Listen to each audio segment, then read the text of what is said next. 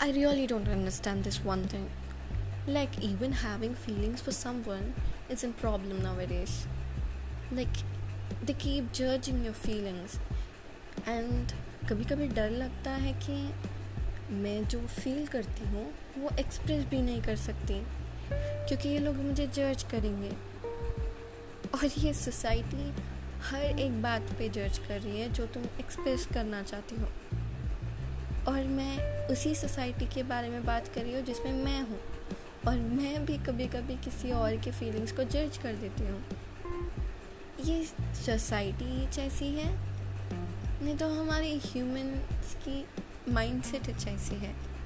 I really don't know what to do, but it is happening. Yes, it is. And we need